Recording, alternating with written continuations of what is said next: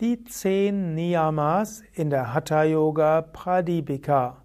Kommentar zum 18. Vers des ersten Kapitels der Hatha Yoga Pradipika.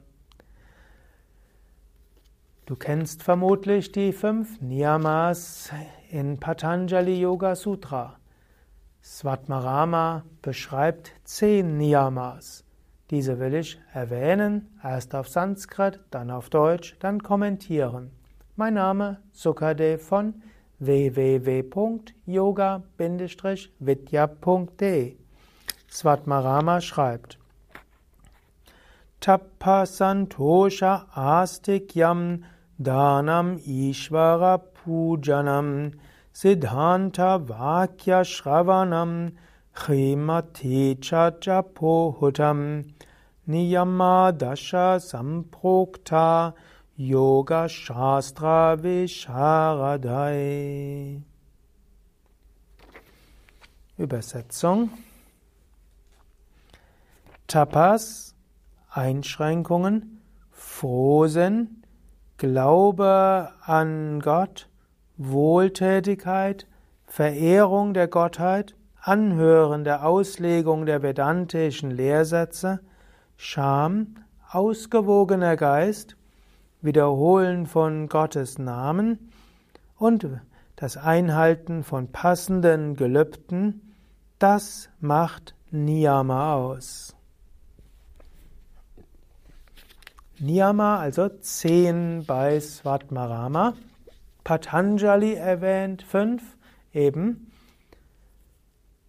Shaucha, Santosha, Tapas, Swadhyaya und Ishvara Pranidhana, das sind die fünf, Yamas, fünf Niyamas bei Patanjali. Svatmarama kennt zehn. Und diese zehn sind auch wieder zuerst Tapas. Und Tapas heißt Askese, es heißt innere Glut, es heißt Inbrunst, es heißt Verinnerlichung. Es heißt auch bewusst etwas tun, was du nicht magst. Also Tapas ist wichtig. Der Gegenpol zu Tapas ist Santosha. Santosha kann man übersetzen als Zufriedenheit oder in dem Kommentar von Same Vishnu ist auf Deutsch übersetzt worden als Frohsinn. Santosha ist also Zufriedenheit und Frohsinn. Diese beiden Niyamas kennt auch Patanjali. Das dritte ist dann Astika und Astika heißt Glaube an Gott, auch Gläubigkeit, tiefes Vertrauen. Das nächste ist dann Dana. Und Dana kann man übersetzen als Mildtätigkeit oder auch als Wohltätigkeit. Also Dana heißt auch anderen Geschenke geben, Gutes für andere tun. Also du siehst, Svatmarama geht in manchem darüber hinaus, was Patanjali sagt. Svatmarama ist zum Beispiel bei den Yamas nicht nur um Ahimsa, sondern er will auch positiv ausgedrückt, nicht nur Ahimsa, sondern auch Geduld mit anderen zu haben, Mitgefühl zu haben, Liebe zu haben. Aber auch das reicht ihm nicht aus. Man soll anderen etwas Gutes tun. Dana, Freigiebigkeit, kann man es auch übersetzen. Dann folgt Ishvara Pujana. Ishvara Pujana, das heißt Verehrung Gottes.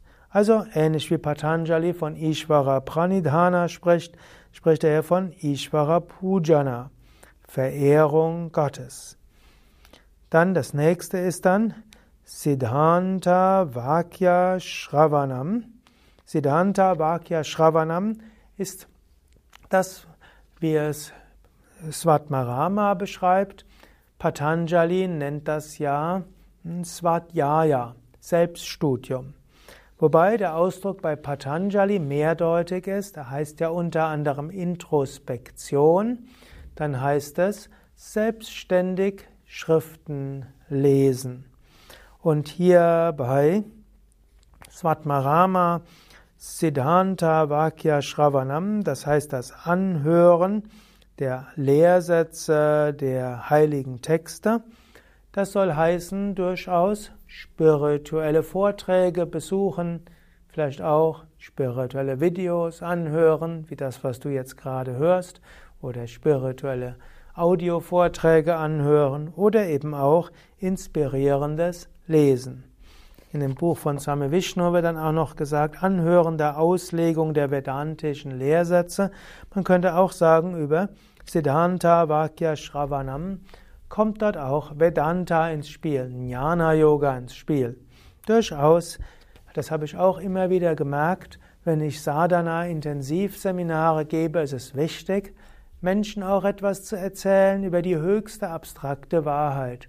Gerade wenn man praktiziert und Prana aktiviert wird, dann sollte man sich nicht nur in den Reinigungserfahrungen hineinbegeben und nicht nur analysieren, wie geht es mir gerade und was fühle ich, sondern den Geist aufrichten auf die höchste Wahrheit. Dann beschreibt er hier Chri. Und Chri ist Scham, Schamhaftigkeit. Schamhaftigkeit soll auch heißen, manchmal, wenn man intensiv Hatha-Yoga übt oder überhaupt auf den Yoga-Weg geht, dann wird man sehr individualistisch. Und manchmal verlieren Menschen dann so ihre Scham, ziehen sich unangemessen an oder machen unangemessene Laute, achten nicht mehr darauf, ob das, was sie sagen und tun, wirklich angemessen ist. Also Chri heißt, man könnte es auch sagen, eine gewisse Rücksichtnahme auf andere.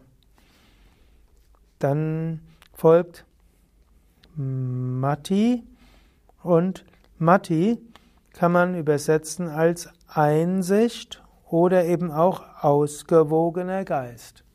Also dich auch um Ausgewogenheit bemühen. Manchmal kann intensive spirituelle Praxis auch dich durcheinander bringen. Aber dann ist gerade Matti, Einsicht hilfreich, eine gewisse Besonnenheit und Ausgewogenheit. Dann sagt er, Japa ist gut. Japa ist also das Wiederholen eines Mantras. Also Wiederholung eines Mantras ist auch etwas Gutes. Japa also kannst du auch verbinden mit der Hatha-Yoga-Praxis. Die ganzen Hatha-Yoga-Übungen werden wirksamer, wenn du dabei auch Mantras wiederholst. Und dann folgt als das letzte dieser zehn Yamas ist Hutta. Und Hutta kann man übersetzen als Opferzeremonie, also Feuerzeremonie, Yajna. Man kann es auch übersetzen als gleichbedeutend mit Vrata. Und Vrata heißt besondere Gelübde, Vorsätze. Hat an einem vorigen Vers gesagt, unpassende Gelübde sind nicht gut. Aber passende Vorsätze dir zu machen und die zu verbinden mit Opferbereitschaft, das ist etwas Gutes. Ja, soweit die Erläuterung der zehn Niyamas im Yoga Sutra, äh, nicht im Yoga Sutra, sondern in der Hatha Yoga Pradipika. Nochmals zusammenfassend, fünf Yamas, fünf Niyamas bei Patanjali, das sind Shaucha, Santosha, Tapas, Swadhyaya und Ishvara Pranidhana. Wir finden diese auch, wir finden Tapas und Santosha. Dann statt Ishvara Pranidhana sagt Svatmarama Ishvara Pujana, ist im Grunde genommen das Gleiche. Dann folgt Svadhyaya und für Patanjali äh, heißt es Svadhyaya und bei Svatmarama heißt es Siddhanta Vakya Shravanam. Und das fünfte Niyama, Niyama von Patanjali, Shaucha, hat Svatmarama als Yama definiert und wir können die anderen sechs, Phas, sechs Niyamas auch als Shaucha bezeichnen, als Methoden der Reinigung. Wie reinigen wir unseren Geist? Durch Astika, Glaube an Gott, durch Dana, Freigebigkeit, durch Chi, Schamhaftigkeit und Rücksichtnahme, durch Mati, durch Einsicht, durch Japa, Wiederholen eines Mantras und durch Hutta, Opferbereitschaft. Ja, soweit zum Niyama in der Hatha Yoga Pradipika. Mein Name Sukadev von www.yoga-vidya.de